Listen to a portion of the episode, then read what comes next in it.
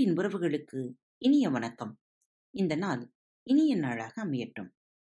இன்று ஆயிரத்தி ஒரு அரபிய இரவு கதைகளின் தொடர்ச்சி. வாருங்கள் கேட்கலாம். அரசர் கழுகு. முன்பு ஒரு காலத்தில் பாரசீக நாட்டை ஓர் அரசர் ஆண்டு வந்தார். அவருக்கு குதிரை சவாரி செய்வது வேட்டையாடுவது என்றால் கொள்ளை பிரியம்.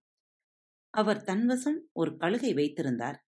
அன்பும் பாசமும் கலந்து அந்த கழுகை தானே பழக்கி வைத்திருந்தார். அவர் அதை விட்டு இமை பொழுதும் பிரியாது இருந்தார்.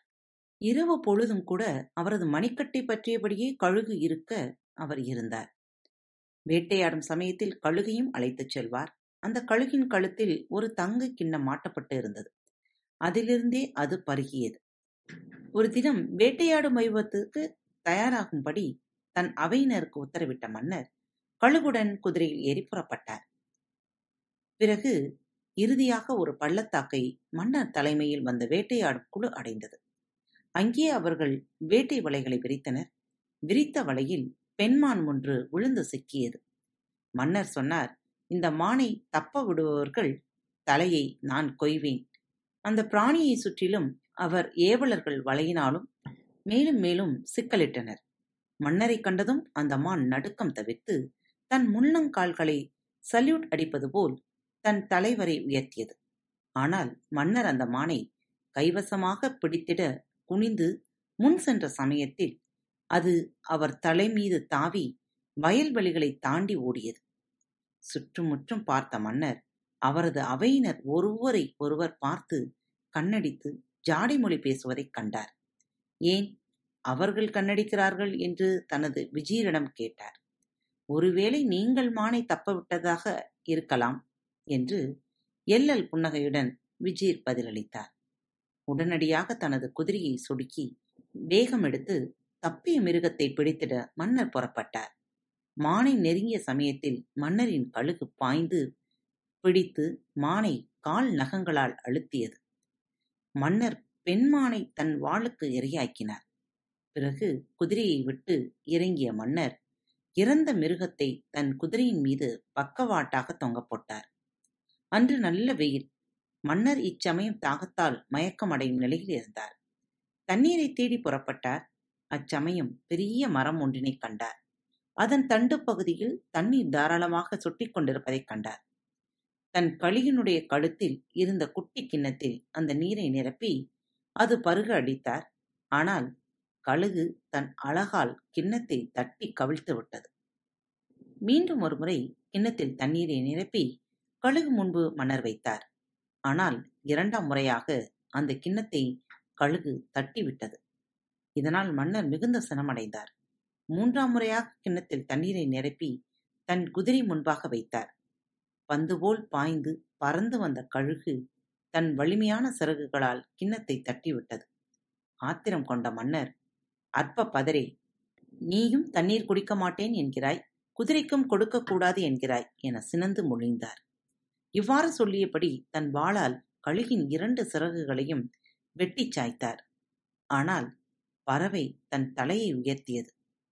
அது மரத்தை நன்றாக பாருங்கள் என்று சொல்ல இருந்ததைப் போன்று இருந்தது. மன்னர் தன் கண்களை உயர்த்தி பார்த்தார். அங்கே ஒரு பெரிய பாம்பு மரத்தின் மேல் தண்டின் மீது விஷத்தை கக்கிக் கொண்டிருந்தது. தன் செயலுக்காக மன்னர் மிகவும் வருந்தினார். குதிரை மீது ஏறி மாளிகைக்கு விரைந்தார். தன் மணிக்கட்டை பற்றியிருந்த கழுகுடன் மன்னர் மாளிகை உள்ளே நுழைந்து அமர்ந்தவுடன் கழுகு பயங்கரமாக அலறி கீழே விழுந்து இறந்தது. தன் உயிரைக் காத்த கழுகை கொன்றதற்காக மன்னர் வருத்தத்திலும் வேதனையிலும் வாடினார். மன்னர் யுனனின் இந்த கதையை கேட்ட விஜய் சொன்னார் என் அரசை நான் உத்தரவாதம் அளிக்கிறேன். உங்கள் நலன் காப்பதே என் குறிக்கோள். உங்களுக்கு வரும் ஆபத்தை தாழ்மையுடன் கெஞ்சி சுட்டிக் காட்டுகிறேன். அந்த மருத்துவரின் மீதான உங்கள் நம்பிக்கையை ஒழியுங்கள் அவர் உங்களை கொல்லப் போவது உறுதி. தன் கையில் கொண்டு வந்த கருவியால் அவர் உங்களை குணப்படுத்தவில்லையா? ஏன்? மற்றொரு சாதனத்தை கொண்டு அவர் உங்களுக்கு மரணத்தை அளித்துவிட முடியாதா? இந்த பேச்சு மன்னர் மதியை நிறைவாக ஆக்கிரமித்தது. நீங்கள் உத்தமமானதை சொன்னீர் என்று நன்றியுள்ள விஜய் அந்த மருத்துவன் ஒரு உளவாளியாக என்னை கொல்லக்கூட அரசவைக்கு வந்திருக்கக்கூடும். தன் கையிலிருந்த ஒரு சாதனத்தைக் கொண்டு என் நோயை குணப்படுத்திய அவன் சாமர்த்தியமாக என்னை விஷம் வைத்து கொன்றுவிடவும் கூடும். நறுமண திரவியங்களைப் போன்று எதையாவது அவன் பயன்படுத்தலாம். நான் இப்போது என்ன செய்ய வேண்டும்? விஜீர்! உடனே அவனை அழைத்து வரச் சொல்லுங்கள். அவன் வந்தவுடன் அவன் தலையை கொய்து விடுங்கள்.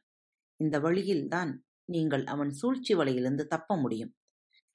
உடன் மன்னரும் மருத்துவர் டூவனை அழைத்து வர ஆள் அனுப்பினார். மருத்துவர் டூவன் மன்னர் அழைத்துள்ளார் என தகவல் அறிந்ததும் மகிழ்ச்சி பொங்கிட அங்கே அவருக்காக காத்திருப்பதை அறியாதவராய் விரைந்தோடி வந்தார். நான் உம்மை எதற்காக அழைத்து வரச் சொன்னேன் என்று தெரியுமா? என்று கேட்டார் மன்னர்.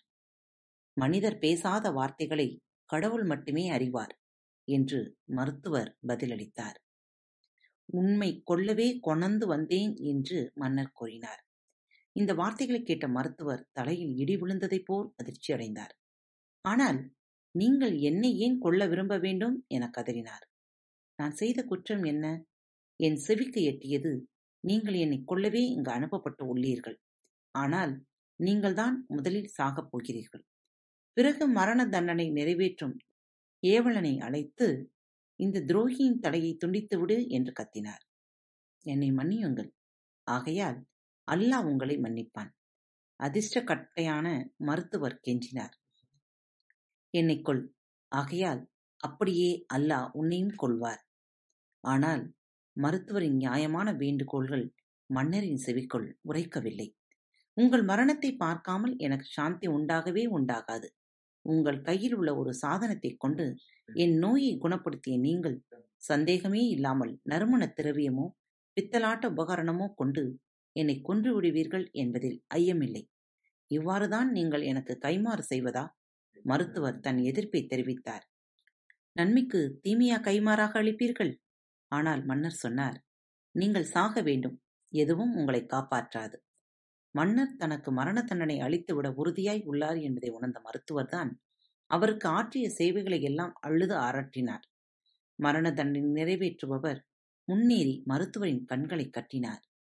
உரையிலிருந்து வாளை உருவிய அவர் மன்னரின் சமிக்கைகளுக்காக காத்திருந்தார். ஆனால் மருத்துவர் தனது எரிஞ்சுதலை தொடர்ந்தார். என்னை மன்னியுங்கள். ஆகையால் அல்லாஹ் உங்களை மன்னிப்பான். என்னை கொள்ளுங்கள் ஆகவே அல்லாஹ் உங்களை கொள்வான் அரற்றி நைந்து கொண்டிருந்த மருத்துவரை கண்டு மனம் இறங்கி அவை பிரதிநிதி ஒருவர் அவருக்காக குறிப்பிட்டார். இந்த மனிதரை பிழைத்து போக விடுங்கள். நான் உங்களை வேண்டுகிறேன் என்றும் மன்னா உங்களுக்கு எதிராக இவர் எந்த குற்றமும் புரிந்தாரில்லை ஆனால் இவர் தங்களுக்கு நோயிலிருந்து உடல் சுகத்தை உங்கள் அரண்மனை வைத்தியர்கள் அளிக்கத் தவறியதை கொடுத்துள்ளார் என்று மன்னரிடம் அவர் கூறினார். இந்த மருத்துவரை நான் பிழைத்து போகவிட்டால் அவன் தனது சூன்ய கலையை உபயோகித்து என்னை கொன்று விடுவான். ஆகையால் அவன் சாக வேண்டும் என்று மன்னர் பதிலளித்தார். மருத்துவர் மறுபடியும் ஒரு முறை சொன்னார் என்னை பிழைத்து போக விடுங்கள். ஆகையால் அல்லாஹ் உங்களை பிழைத்து போக விடுவான். என்னை கொள்ளுங்கள் ஆகையால் அல்லாஹ் உங்களை கொள்வான் மன்னர் தான் பிடித்த பிடியில் உறுதியாக இருப்பதை உணர்ந்த மருத்துவர் சொன்னார் வேந்தி நீங்கள் என்னை கொள்ள வேண்டுமானால் எனக்கு ஒரு நாள் அவகாசம் அளித்திட கெஞ்சி கேட்டுக்கொள்கிறேன் ஆகையால் நான் என் வீட்டுக்குச் சென்று என் விவகாரங்களை எல்லாம் மூட்டை கட்டி ஒழித்து வந்து விடுகிறேன். என் குடும்பத்திற்கும் சுற்றாத்தார்க்கும் நான் பிரியாவிடை அளிக்க வேண்டும். என் நல்லடக்கம் நடைபெற அவர்களுக்கு உரிய தகவல்களை விளக்கிச் சொல்ல வேண்டும். மேலும் நான் என் மருத்துவ நூல்களை பிறருக்கு கொடுக்க வேண்டும். அவற்றில் ஒரு தொகுதி மிக அரிதானது. அதை நான் உங்களுக்கு என் நினைவு பரிசாக வழங்க விரும்புகிறேன். ஆகையால் அதை நீங்கள் உங்கள் நாட்டின் பொக்கிஷங்களுடன் பத்திரமாக பாதுகாத்து வைக்கலாம் என்றார். அந்த நூல் என்ன நூல் எதை பற்றியது? ஆவலாக கேட்டார் மன்னர். அந்த நூல் பத்தியமின்றி வைத்தியம் செய்வதை பற்றியது. அதில் மிக எளிதானது ஒன்று உண்டு. அதாவது நீங்கள் என் தலையை கொய்து எறிந்த பின்னர் அந்த புத்தகத்தின் முதல் மூன்று பக்கங்களை திருப்பிவிட்டு இடதுகை பக்கம் உள்ள முதல் மூன்று வரிகளை ஓதினால் துண்டிக்கப்பட்ட என் தலை பேசும். நீங்கள் கேட்கும் கேள்வி எதுவானாலும் அதற்கு பதிலளிக்கும். இத்தகவல் கேட்டு அதிசயமடைந்த மன்னர் உடனடியாக மருத்துவரை பாதுகாப்போடு அவரது வீட்டுக்கு அனுப்ப உத்தரவிட்டார். அன்றைய தினம் மருத்துவர் தன் விவகாரங்களை எல்லாம் ஒழுங்குபடுத்தினார். மறுநாள் காலை மன்னர் மாளிகைக்கு திரும்பினார். அங்கே அமைச்சர்கள் படைத்தலைவர்கள் அவையின் பிரதிநிதிகள் பலரும் ஏற்கனவே குழுமியிருப்பதைக் கண்டார்.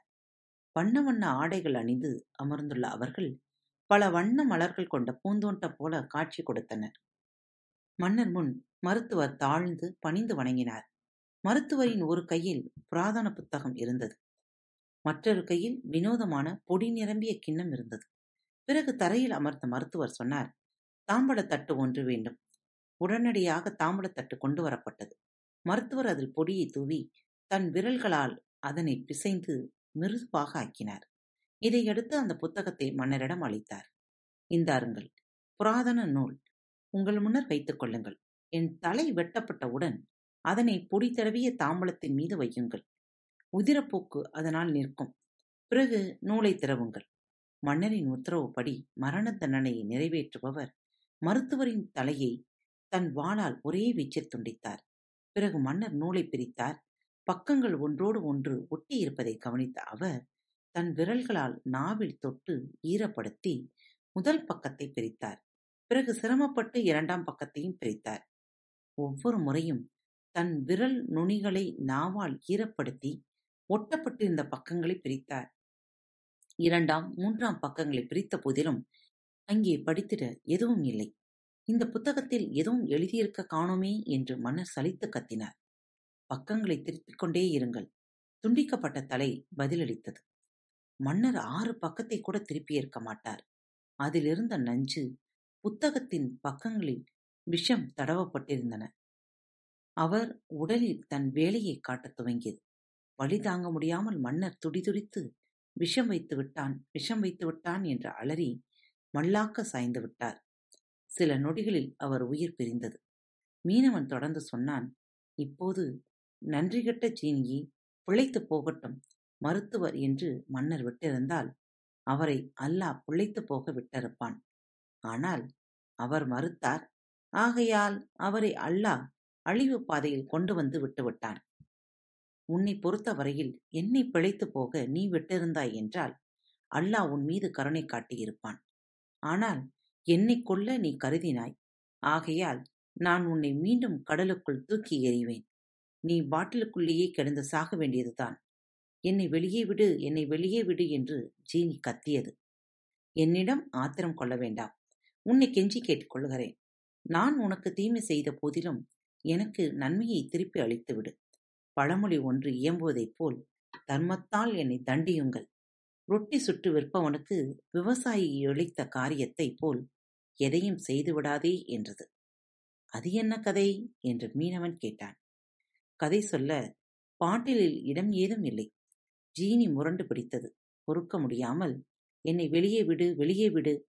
அவர்கள் இருவரிடையும் நடந்தவற்றைப் பற்றி முழுவதுமாக நான் உனக்கு உரைக்கிறேன். ஒருபோதும் உன்னை வெளியே விடமாட்டேன் என மீனவன் பதிலளித்தான். நான் உன்னை கடலுக்குள் வீசி எறிந்திடுவேன். அங்கே உன் பாட்டிலுக்குள் நீ ஊழி ஊழி காலமும் சிறைப்பட்டு கிட என்றான் மீனவன். என்னை வெளியே விடு என்னை வெளியே விடு. ஜீனி விரக்தியில் முணங்கியது. உனக்கு ஒருபோதும் தீங்கிழைக்க மாட்டேன் என்று சத்தியம் செய்கிறேன். உன்னை பெருமைப்படுத்த சேவை புரிகிறேன். மிக உயர்ந்ததன் பெயரால் ஜீனி செய்த சத்தியத்தை கடைசியில் ஒருவாறாக ஏற்ற மீனவன் நடுங்கும் விரல்களால் பாட்டிலின் மூடியை திறந்தான். உடனடியாக புகை வெடித்து உயர்ந்தது. இமைக்கும் பொழுதில் ஜீனி பிரமாண்ட உரு எடுத்தது. ஜீனி விட்ட ஓர் உதையில் பாட்டில் கடலுக்குள் போய் வீழ்ந்தது. பாட்டில் போய்விட்டதைக் கண்ட மீனவன் பயத்தில் கிடுகிடி என்று நடுங்கினான். இது ஒரு மோசமான சகுனம் என்று நினைத்தான். மீனவன் சொன்னான் மாட்சிமை மிகுந்த ஜீனி என்னிடம் கௌரவமாக நடந்து கொள்வதாக நீ சத்தியமாய் உறுதி பூண்டாய். உன் வாக்கை நீ மீறினால் அல்லாஹ் உன்னை தண்டிப்பான். நான் உனக்கு சொன்னதை மன்னருக்கு மருத்துவர் சொன்னதைப் போல் எண்ணிப்பார். என்னை பிழைக்க விடு. ஆகையால் அல்லாஹ் உன்னை பிழைக்க வைப்பான். இச்சமயம் ஜீனி நீண்ட நேரம் இடியென குழுங்க குழுங்க சிரித்தது. என்னை பின்தொடர்ந்து வா என்று ஜீனி கூறியது. ஜீனியின் நோக்கம் என்னவோ? என்று திகைப்பிலிருந்து மீளாதவனாய் நகரத்தின் வெளி வாயில்கள் வரை ஜீனியை மீனவன் பின்தொடர்ந்தான் மலை மீது ஏறிய அவர்கள் பின்பு மக்கள் நடமாட்டம் ஆற்ற சூனியமாய் காட்சியளித்த பள்ளத்தாக்கு பகுதியை நோக்கிச் சென்றார்கள். அந்த பள்ளத்தாக்கின் மைய பகுதியில் ஏரி ஒன்று இருந்தது. ஏரிக்கரை அருகில் வந்ததும் தன் பயணத்தை நிறுத்திய ஜீனி மீனவனிடம் வலைவீசச் சொன்னது. ஏரி நீரில் வெள்ளை மீன் சிவப்பு மீன் மற்றும் நீல மீன் மஞ்சள் மீன் பாய்ந்து விளையாடுவதைக் கண்டான். இந்த காட்சியைக் கண்டு வியப்பு எய்தவனாக மீனவன் வலையை ஏரிக்குள் வீசினான். மீனவன் வலையை தன் வசம் இழுத்தபோது அதிலே நான்கு மீன்கள் நான்கு வெவ்வேறு நிறங்களில் இருப்பது கண்டு களிப்பு அடைந்தான். இந்த மீன்களை மன்னர் மாளிகைக்கு எடுத்துச் செல். இதைக் கண்டு மன்னர் உனக்கு பொன் அளிப்பார் என்றது சீனி. இச்சமயத்தில் மீனவனிடம் தன் முறையற்ற பழக்க வழக்கங்களுக்கு சீனி மன்னிப்பு கேட்டு மன்றாடியது. நெடுங்காலம் கடனின் ஆழப்படுகையில் கிடந்தபடியால் மனிதர்களின் நாகரிகமான நடவடிக்கைகளை தான் மறந்து போய்விட்டதாகவும் கூறியது. ஏரியின் ஒவ்வொரு தினமும் மீன் பிடிக்க வா. ஆனால் ஒரு நாளைக்கு ஒரு முறை மட்டுமே வர வேண்டும் என்று கூறிய ஜீனி மீனவனிடம் இப்போது என்னை வழியனுப்பு என்று கூறியது. இவ்வாறு சொல்லியபடியே தரையை தனது பாதத்தால் ஓங்கி அரைந்தது. நிலம் உடனே பிளந்தது அதனை விழுங்கியது தனக்கு நேர்ந்தவற்றை நினைத்து அதிசயித்தான் மீனவன். தன் குடிசைக்குப் போனான். ஜீனியின் கட்டளைப்படி மண் கிண்ணத்தில் நீரை நிரப்பி அதில் மீன்களை போட்டு தலையில் சுமந்து கொண்டு மன்னரின் மாளிகைக்கு மீனவன் போனான். மன்னரை பார்க்க அனுமதி கிடைத்ததும் அவருக்கு மீன்களை மீனவன் அளித்தான். அத்தகைய வண்ணம் கொண்ட மீன்களை அவ்வளவு எழில் வடிவம் கொண்ட மீன்களை இதுவரை காணாத மன்னர் மீன்களின் அழகில் சொக்கினார். தனது விஜயரிடம் மீன்களை சமையல் கூடம் எடுத்துச் செல்ல உத்தரவிட்டார். அடிமை பெண்ணிடம் மீன்களை கொடுத்து விஜய் அவற்றை வறுக்கச் சொன்னார். பிறகு மன்னர் தன் அமைச்சனிடம் மீனவனுக்கு நானூறு தங்கக்கட்டைகள் சன்மானமாக அளிக்கும்படி கூறினார் மீனவன் தன் அடிமடி துணியில் தனக்கு வழங்கப்பட்ட பொற்காசுகளை தாழ்மையுடன் பெற்றுக்கொண்டான் நல்ல அதிர்ஷ்டம் தனக்கு அடிப்பதை அவனால் நம்ப இயலவே இல்லை. அவசர அவசரமாக வீட்டுக்கு திரும்பிய மீனவன் செல்லும் வழியில் மனைவிக்கும் குழந்தைகளுக்கும் ரொட்டி கறி ஆகியவற்றை வாங்கி கொண்டு போனான். இதனிடையே அடிமை பெண் மீன்களை செதில்களை எடுத்து கழுவி வானலியில் இட்டு அடுப்பை பற்ற வைத்தாள். ஒருபுறம் மீன்கள் நன்கு வருவலானதால் அவற்றை மறுபுறம் கரண்டியால் அவள் திருப்பி போட்டாள். அவ்வாறு அவள் செய்ததும்தான் தாமதம். அச்சமயம் சமையல் அறையின் சுவர் திடீரென்று திறந்தது. அதன் வழியே ஒரு இளம் பருவ மங்கை வெளியே வந்தாள். கயல் மீன் போன்ற கண்களும் நீளமான கண் இமைகளும் வலுவழுப்பான உடன் பறித்த ஆப்பிள் போன்ற கன்னங்களை அப்பெண் கொண்டிருந்தாள். அவள் விரல்களில் நவமணிகளால் மோதிரங்கள் அணிந்திருந்தாள். அவள் இடுப்பை வேலைப்பாடுகள் மிகுந்த தங்க ஒட்டியானம் சுற்றியிருந்தது மிக அரிய பட்டு துணியால் நீண்ட கேசத்தை அவள் அள்ளி முடிந்திருந்தாள். முன்னேறிய அந்த மங்கை தன் கையில் ஏந்தி வந்த மந்திரக்கோலை வானொலிக்குள் சொருகினாள். இது குறித்து மன்னரிடம் தெரிவிக்க வேண்டும் விசீர் கூச்சலிட்டான். தன் தலைவர் மன்னரிடம் மூடிய அவர்தான் கண்டதையெல்லாம் திரும்பச் சொன்னான். நானே இதை கண்டு ஆக வேண்டும் என்று மன்னர் திகைத்து கூறினார். மன்னர் மீனவனை அழைத்து மேலும் நான்கு மீன்கள் கொண்டு வருமாறு அவனுக்கு உத்தரவிட்டார். உடன் ஏரிக்கு விரைந்த மீனவன் வலை வீசி நான்கு மீன்களை பிடித்து மன்னர் மாளிகைக்கு திரும்பினான். மன்னர் அவனுக்கு நானூறு பொற்காசுகள் அளித்தார். பின்னர் மன்னர் விஜயரிடம் தன் முன்னிலையில் மீன்களை சமைக்கச் சொன்னார். நான் கேட்கிறேன் நான் பணிகிறேன் என்று விஜீர் பதிலளித்தார். மீன்களை சுத்தப்படுத்தி தீயிட்டு வானொலியின் மீது அவற்றை வைத்த கனப்பொழுதில் சுவர் திறந்தது. அதிலிருந்து மாபெரும் அரக்கன் தோன்றினான். அவன் கைகளில் பச்சை மட்டை ஒன்றும் இருந்தது. அவன் வானொலியை கண்டதும் கர்ச்சித்தான். மீனே மீனே உனக்கு இன்னும் விசுவாசமா? நான்கு மீன்களும் தலையை உயர்த்தி பதிலளித்தன. ஆமாம் நாங்கள் விசுவசிக்கிறோம். தன் கையில் இருந்த மட்டையால் அரக்கன் வானொலியை திருப்பி போட்டான். சுவர் விரிசல் வழியே அவன் மறைந்தான். நான்கு மீன்களும் கறிக்கட்டையாகி போயின. இக்காட்சியைக் கண்ட திகைப்பில் ஆழ்ந்த மன்னர் ஆவேசமாக கூறினார் நான் இந்த புதிருக்கான விடையை கண்டுபிடித்து ஆக வேண்டும். இந்த மீன்களின் பின்னணியில் வினோதமான வரலாறு இருக்கும் என்பதில் எல்லளவும் ஐயமில்லை. மீனவனை மறுபடியும் அழைத்து வரச் சொன்ன மன்னர் அவனிடம் மீன்கள் எங்கிருந்து உனக்கு கிடைத்தன? என்று கேட்டார். நகருக்கு அப்பால் மலைத்தொடர் உள்ளது. அங்கே நான்கு மலைகளுக்கு நடுவே உள்ள ஏரியிலிருந்து இந்த மீன்களை பிடித்து வந்தேன் என்று மீனவன் பதிலளித்தான். அங்கே பயணம் போக எத்தனை தினங்களாகும்? என்று மன்னர் கேட்டார். அரை மணி நேரத்தில் பொடிநடையாக அங்கே போய் சேர்ந்திடலாம் அரசே என்று மீனவன் பதிலளித்தான். மன்னர் தன் படை பரிவாரங்களுடன் ஏரியை நோக்கி புறப்பட்டார். உடன் மீனவனும் போனான். போகும் வழியெல்லாம் மீனவன் ஜீனியை சபித்து முணங்கிக் கொண்டிருந்தான். மலை மீது ஏறி அவர்கள் கீழே இறங்கியதும் பெரிய பாலைவனம் ஒன்று அடிவாரத்தில் தோன்றியிருந்ததைக் கண்டார்கள். அவர்கள் எல்லாம் மலை எங்கே ஏரி எங்கே அந்த நீந்திய வண்ண மீன்கள் எங்கே என அதிசயித்தனர். அவ்விடத்தில் அதற்கு முன்பு தன் படையினர் யாராவது ஏரி கண்டது உண்டா? என்று கேட்டார். ஆனால் அனைவரும் தாங்கள் ஏரியை கண்டது இல்லை என்று ஒன்றாக சேர்ந்து பதிலளித்தனர். ஏரியையும் இந்த வண்ண மீன்களைப் பற்றியும் உள்ள புதிரை அவிழ்த்து விடையை அறியாமல் நான் என் நகருக்குள் நுழையப் போவதில்லை என்று. அரியணையில் அமரப்போவதும் இல்லை என்று மன்னர் சபதமிட்டார். அவ்விடத்திலேயே கூடாரம் அமர்த்தி தனது படையினருக்கு உத்தரவிட்ட மன்னர் விஜீரை தன் முன் வரவழைத்தார். அவரது விஜீர் கற்று அறிந்தவர் பண்பாளர். விஜீரிடம் மன்னர் சொன்னார் அறிந்து கொள்ளுங்கள். இவ்விஷயத்தை இன்று இரவு நான் மட்டும் தனியே ஏரியும் மீன்களைப் பற்றிய மர்மத்தை அறிய தேடி போய் பார்க்க உள்ளேன். என் கூடார வாயில் கதவுக்கு நீங்கள் காவல். நிற்க உத்தரவிடுகிறேன். யாரேனும் என்னை காண வந்தால் எனக்கு உடல் நலம் இல்லை என்றும் நான் அவரை காண இயலாது என்றும் கூறிவிடுங்கள். எல்லாவற்றுக்கும் மேலாக என் திட்டத்தை நீங்கள் ரகசியமாக வைத்திருக்க வேண்டும். இரவு பொழுது வந்ததும் மன்னர் மாறுவேடமிட்டார். இடுப்பு கச்சையில் உடைவாளை சொருகினார். தன் பாதுகாவலர்களும் அறியாத வண்ணம் கூடாரத்திலிருந்து நழுவினார். அன்றைய இரவு பொழுது முழுவதையும் மறுநாள் காலை பொழுதினையும் பெரும்பாலும் பயணத்திலேயே கழித்தார். மதிய பொழுது வெயில் பொறுக்க முடியாமல் சற்றே நிழலில் நின்று களைப்பு ஆற்றினார். மறுநாள் அதிகாலையில் தொலைவில் ஒரு கரிய நிறம் கொண்ட கட்டிடத்தை கண்டார். அந்த கட்டிடத்திற்கு ஏரியையும் மீன்களையும் பற்றியும் உள்ள மர்மத்தை அறிந்த நபர் இருக்கக்கூடும் என்ற யூகம் அவருக்கு ஆனந்தத்தை தந்தது. அக்கட்டிடத்தை நெருங்க நெருங்க அதன் பிரம்மாண்டம் அவரை திகைப்பில் ஆழ்த்தியது. இரும்பும் கருங்கல்லும் குவித்து மலைபோல் உயர்ந்திருந்த மிக பிரமாண்டமான மாளிகையாக அது விளங்கியது. மாளிகை வாயில் முன் இருந்த இரு பெரும் கதவுகள் அருகே அவர் சென்றார். அதில் ஒரு கதவு ஓவென திறந்து கடந்தது. ஒரு முறை அதிராது கதவை தட்டினார். இரண்டாம் முறை தட்டினார். மறுபடியும் தட்டினார். ஆனால் பதில் ஏதும் வரவில்லை. நான்காம் முறை பலமாக தட்டினார். பதில் ஏதும் வரவில்லை. மாளிகை காலி செய்யப்பட்டுவிட்டது என்று கருதி தைரியத்தை வரவழைத்துக் கொண்டு தன் குரலை உச்சத்தில் கொண்டு உறக்க கத்தினார். இந்த வீட்டின் வாசிகளை இந்த களைப்பிறந்த பயணிக்கு அளிக்க உணவு ஏதும் இங்குள்ளதா இவ்வாறு அவர் திரும்ப திரும்ப கூவிக்கொண்டே இருந்தார். ஆனால் பதிலேதும் வரவில்லை. கட்டிடத்தின் மையத்துக்கு அவர் வந்தார். அந்த கூடம் உயர்ந்த கம்பளியால் தரைவிரிப்பு செய்யப்பட்டிருந்தது. அழகான திரைச்சீலைகள் கிரகங்கடிக்கும் துணி வேலைப்பாடுகளும் அங்கிருந்தன.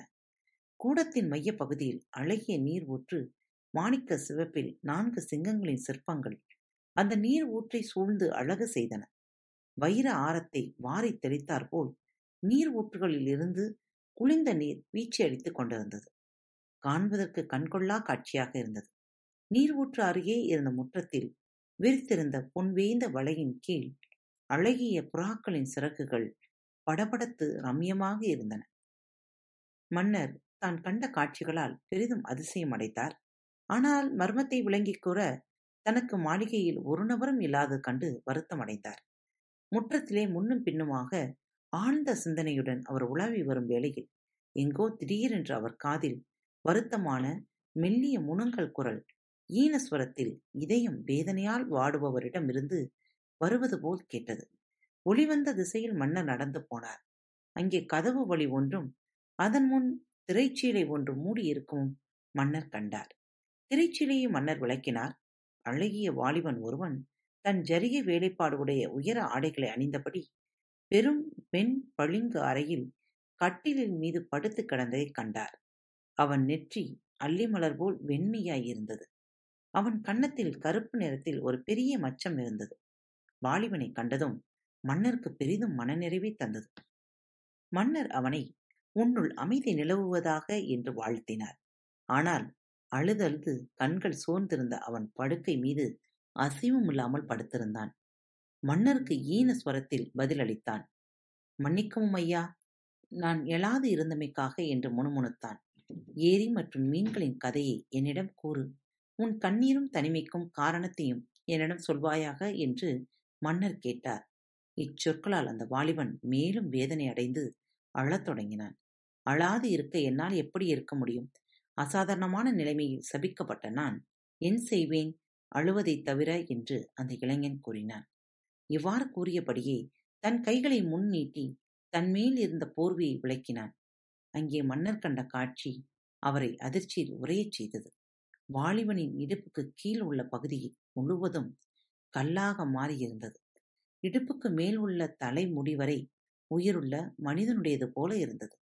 வாலிபன் சொன்னான் மீன்களின் கதை உண்மையில் விசித்திரமான கதை. அது என் கதையும் கூட. இந்த நகரத்தையும் அதன் மக்களையும் வாரிக்கொண்டு போய் விட்ட விதியின் கதை.